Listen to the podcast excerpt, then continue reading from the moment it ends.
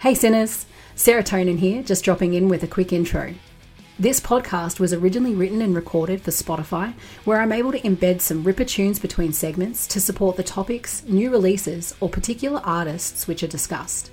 This version has been adjusted to allow sharing on alternate platforms and unfortunately won't include those tracks, which might make my silly segues and transitions just a little bit strange.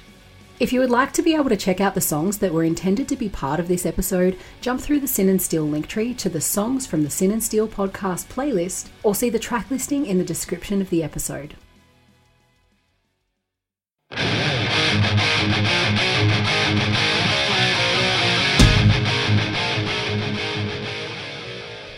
Hello and welcome to Sin and Steel, the heavy metal podcast.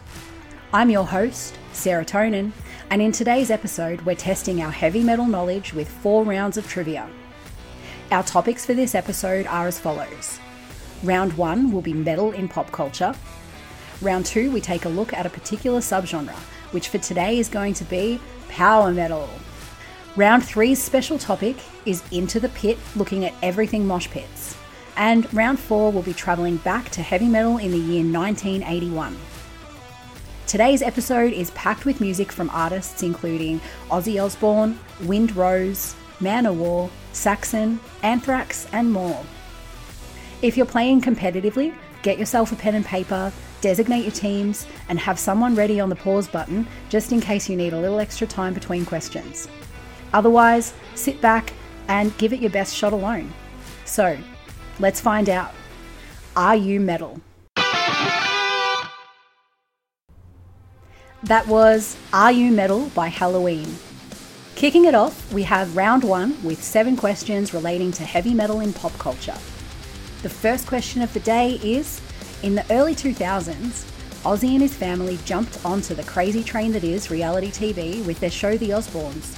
Afterwards, there were a few different family spin offs, including What 2016 collaboration between Ozzy and Jack. What was the name of this particular series? Question 2. In 2022, the Foo Fighters released the horror comedy film Studio 666. In this film, they played the fictional metal band of which name? 3. What heavy metal themed video game stars Jack Black as the main character, Eddie Riggs? Question 4. What's the name of Megadeth's skull faced mascot? Number 5. There's a heavy metal band who are over 100 episodes in to their own history show on YouTube. They have a history themed board game and have recently won some awards for their work in sharing of accurate and educational history information. Which band is this? Question 6. In the 1998 British film Still Crazy, which actor played the band Strange Fruits lead singer Ray Sims? What actor took on this role?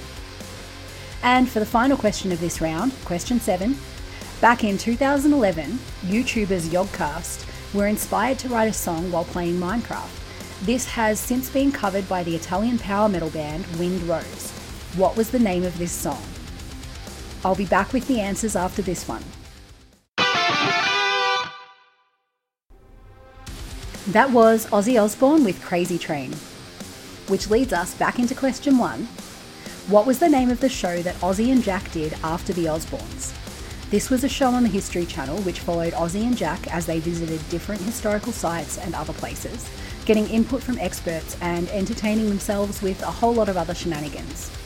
This was Ozzy and Jack's World Detour. For question two, we were looking at the absolutely awesome horror comedy film Studio 666, in which the Foo Fighters play a fictional heavy metal band who go by the name of Dream Widow. There was a limited showing of this movie at the cinemas, so I got to see this one on the big screen and it was fucking fantastic. It had some definite inspiration from movies like Evil Dead 2 with its silly and over exaggerated gore, some of the typical horror tropes with the possession, and some acting that certainly wouldn't be winning any awards other than just for its goofy entertainment. The music is great, and the album released by Dream Widow, yes, you can listen to the whole thing over on Spotify, is so good. It is fucking heavy. To make it even better, you get to watch Kerry King play as a roadie and get electrocuted in the most dramatic way. Uh, definitely a must see. Number three, which heavy metal themed video game stars Jack Black as Eddie Riggs? This was the aptly named Brutal Legend. There are loads of awesome video games that are heavy metal themed, have heavy metal aesthetics, or contain a lot of heavy metal music. Um, so much so that I've decided my August episode is actually going to be looking at heavy metal in video games. So that's going to be a really fun one. Make sure you tune in for that. Question four What is the name of Megadeth's mascot? This is Vic Rattlehead, or just Rattlehead.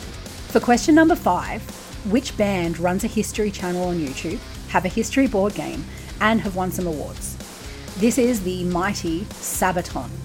Their channel Sabaton History is up to 120 episodes at the time of writing this, which includes some heavy metal and music themed episodes.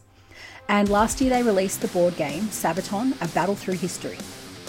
They recently won an award from the Swedish Skeptics Association for Enlightener of the Year. The band said that this award traditionally goes to academics, authors, journalists, and media outlets that go above and beyond what's expected to educate people. They credit their passion for history and commitment to sharing accurate facts in the receiving of this award.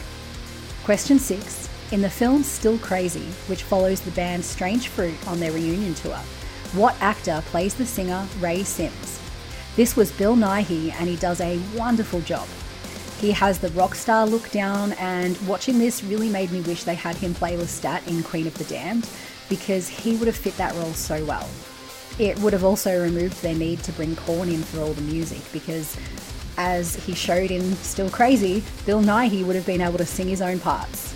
And the final question of round one, question seven which song was written by YouTubers Yogscast after playing Minecraft and was later covered by Italian band Wind Rose? This was Diggy Diggy Hole. Wind Rose have a really cool look with costumes that imitate the dwarven armour that you see in games like Warcraft, so for them to sing this song about a dwarf digging a hole is very fitting. I cannot express how much dumb joy this song brings me. I just love it so much. So we're going to give it a listen and it'll tie us into the next round where we'll be focused on power metal. So much fun, right? So, power metal is one of my absolute favourites in the heavy metal subgenres. I just adore the fantasy and sci fi themes, and I'm a sucker for some powerful anthems. So, for our first question of this round, in the Manowar classic, Kings of Metal, when we think about the lyrics, when they say, other bands play, Manowar what? What do Manowar do? Again, other bands play, Manowar what? Question two. The Helloween album Rabbit Don't Come Easy has how many drummers on the recording? Question three is for the Lord of the Rings and Middle Earth fans. In 1998, which power metal band released a concept album based around Tolkien's book The Silmarillion and the tales from the first age of Middle Earth? Number four, Tobias Sammet of Avantasia started out with which band at the age of 14? Question five, What's the name of Symphony X's founding member and guitarist, known for their speed, precision, and unique tapping style? And for question six, which power metal band refers to their fans as the Templars of Steel? If you haven't put your answer down for question one, you'd better do so quickly because we're about to find out what Manowar do.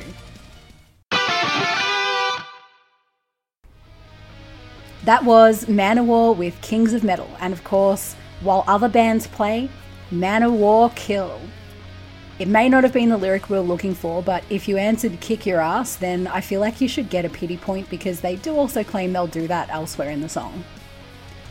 Question 2 How many drummers were on the recording for the Helloween album Rabbit Don't Come Easy? There were three, three drummers. Mark Cross was originally meant to do all the drumming, but only ended up doing two tracks. Mikkey Dee of Motorhead and King Diamond ended up jumping in to do most of the remaining tracks, and then the final two were drummed by Stefan Schwarzmann. Stefan's two tracks were Far Away and a cover of Accept's Fast as a Shark. I thought this was interesting because uh, Schwarzmann has actually played with Udo and Accept, as well as bands like Krokus and Running Wild. Number three, which band released a concept album in 1998 based around Tales of Middle Earth and the Tolkien book, The Silmarillion. This was Blind Guardian. and has been considered one of their best pieces of work. The album contains not only songs, but also narrations of the stories, which is pretty cool. And the cover has the Elf King's daughter dancing in front of the godlike Morgoth.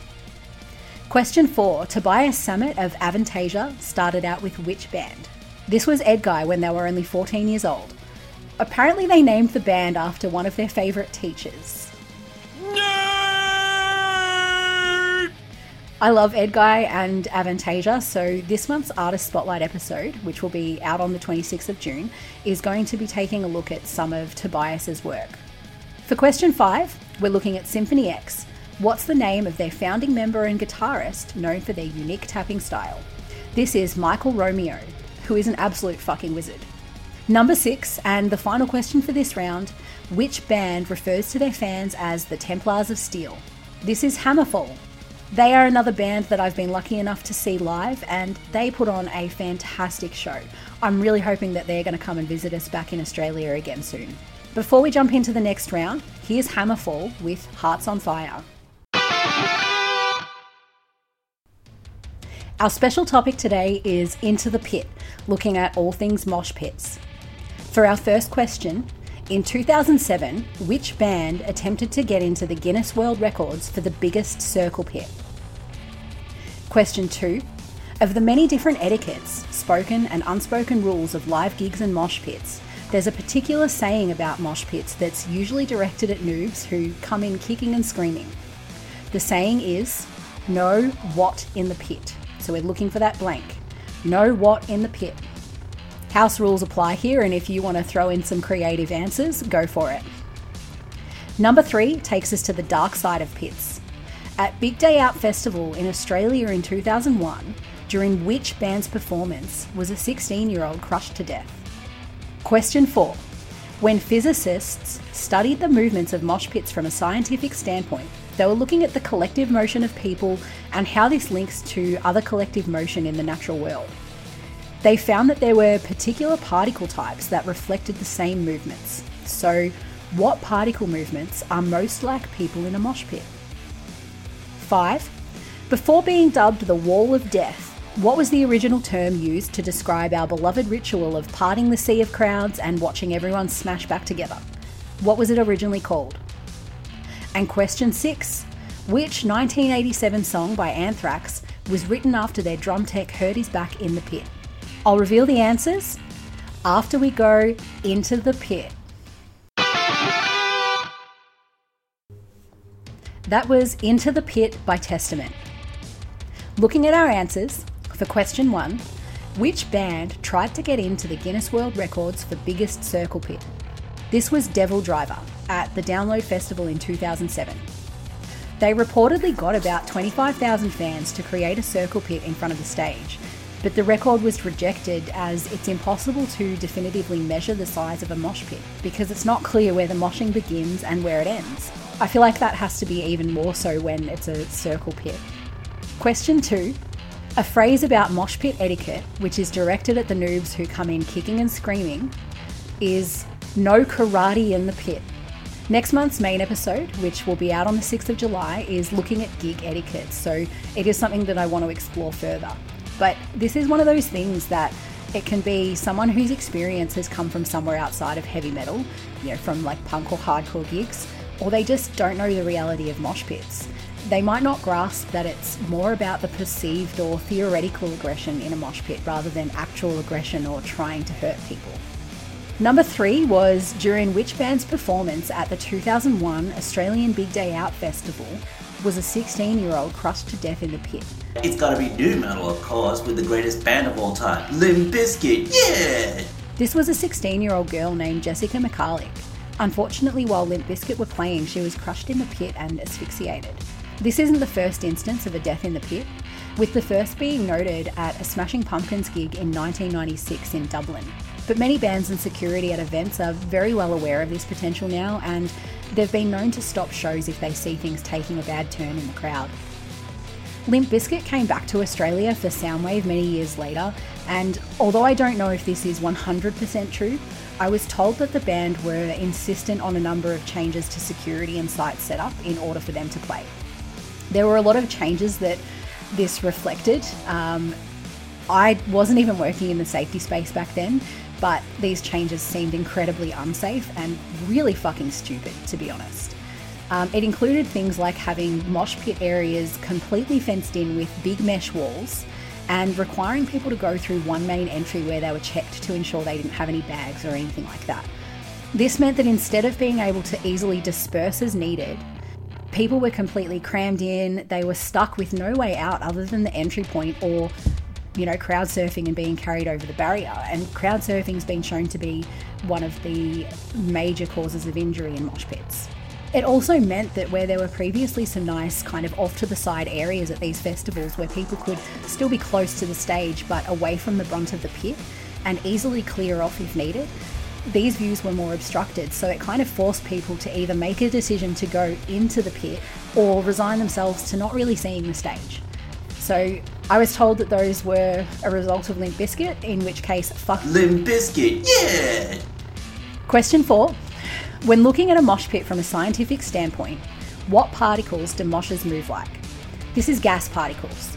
Physicists Jesse Silverberg and his program accomplices studied footage of mosh pits, transferred the movements into 2D models, and ran simulations that showed that mosh pit behaviour is consistent with gas like movements.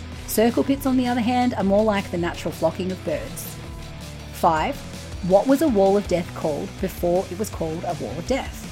Apparently, it was called a Braveheart, which I suppose, minus the pointy sticks, it kind of is, so it makes sense. The Wall of Death originated in hardcore and punk, but became heavily used and popularised in heavy metal, specifically by bands like Lamb of God and Exodus.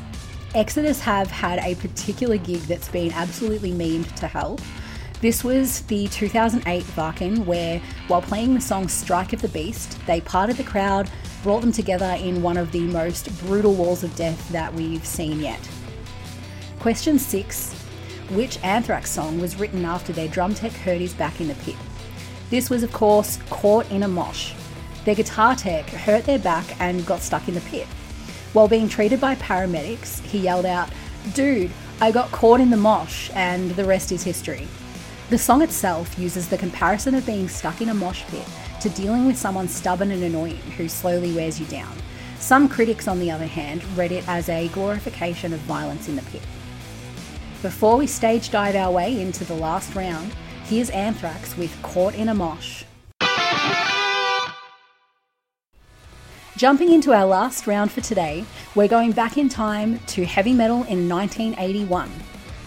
First up, which Japanese heavy metal band forming in 1981 were the first Japanese metal act to be signed to a major US label? Question 2. It was 1981 when Bruce Dickinson was brought in to replace Paul Di'Anno on vocals for Iron Maiden. From which band did Bruce originate? Keeping the same theme for question 3, in what country did Bruce make his live debut with Iron Maiden? Number 4. Which 1981 animated film, adapted from a comic series of the same name, shares its name with our favourite genre? Question 5. Which band releasing their first studio album in 1981 are credited for the creation, or at least inspiration for the creation, of the black metal subgenre? And our final question for today Saxon released their fourth studio album in 1981, which features a song about the 1980 Monsters of Rock Festival. What was this album called? I'll be back with the answers after this one. That was Loudness with Crazy Nights, which answers question one. Which Japanese heavy metal band were the first Japanese metal act to be signed by a major US label? This was Loudness. They were signed in 1985 by Atco Records through the management of Joe Gerber, who was also managing Twisted Sister. They've released nine live albums and a whopping 26 studio albums in their career, with the most recent being last year in 2022. Question 2 Bruce Dickinson was brought in to replace Paul Di'Anno on vocals for Iron Maiden, but from which band did he originate? Bruce came across from Samson, where he was strangely referred to as Bruce Bruce. I'm really glad that one got dropped. And three, in which country did Bruce make his live debut with the band? This was in Italy. I feel like you would automatically assume it was somewhere in the UK, but no, it was in Italy. Question four Which animated film, adapted from a comic series, shares the name of our favourite genre? This is, of course, heavy metal. I haven't actually watched this movie because I've heard that it's absolute rubbish. I do wonder if I might have enjoyed it as a teen given its fantasy and sci fi imagery and the excessive boobage, but I, I don't know. The podcast Reels of Steel, that's of with a V, not an F, they rate and rank movies based on their metalocity, looking at the soundtrack, the imagery, and inclusion of metalheads. And they actually covered this one in their second episode, or their first main episode. They only reinforced the bad reviews that I'd previously heard, so I think I'm even more resolved to not watch this film now. Um, definitely worth going and checking out that podcast, though, for some heavy metal and film crossover. Question five Which band releasing their first studio album in 1981 are credited with the birth of black metal? This was Venom. Bonus points if you know the album, which is Welcome to Hell there's an instrumental track on the album called Mayhem with Mercy, and it's said that this is from where the band Mayhem actually took their name. Um, they also covered the song Witching Hour on their EP Death Crush, so there's some very clear inspiration there. Question six, our final question for the day. What was the album that Saxon released in 1981? This was Denim and Leather. The title track is a nod to the fans of heavy metal, the subculture, the rise of the new wave of British heavy metal, and of course the clothing. Two tracks on the album were noted to become two of their most successful, being Princess of the Night and the song about Monsters of Rock Festival, which is And the Bands Played On. That is such a great song. So, how did you go today? Did you know most of the answers, or did you learn a lot of new things? If you happen to get anyone together for a trivia night, Please take some photos, share them on social media along with your scores, and make sure you tag Sin and Steel so I can have a look. I've recently been playing around with adding these to YouTube where I have to put them as a playlist rather than as a podcast if I want to be able to include the songs. However, I've done kind of the first couple of episodes and I'll slowly work my way through the existing ones, catch up, and then I plan to upload any new ones to there as well. So if you do want to listen somewhere other than Spotify or you want to share it with friends that maybe don't use Spotify, um, send them over to YouTube. Thanks for joining me for today's episode. I really hope you enjoyed it. The next one will be an artist spotlight looking at Tobias Sammet which you can expect on the 26th of June. I'm your host, Serotonin, and until next time, stay metal.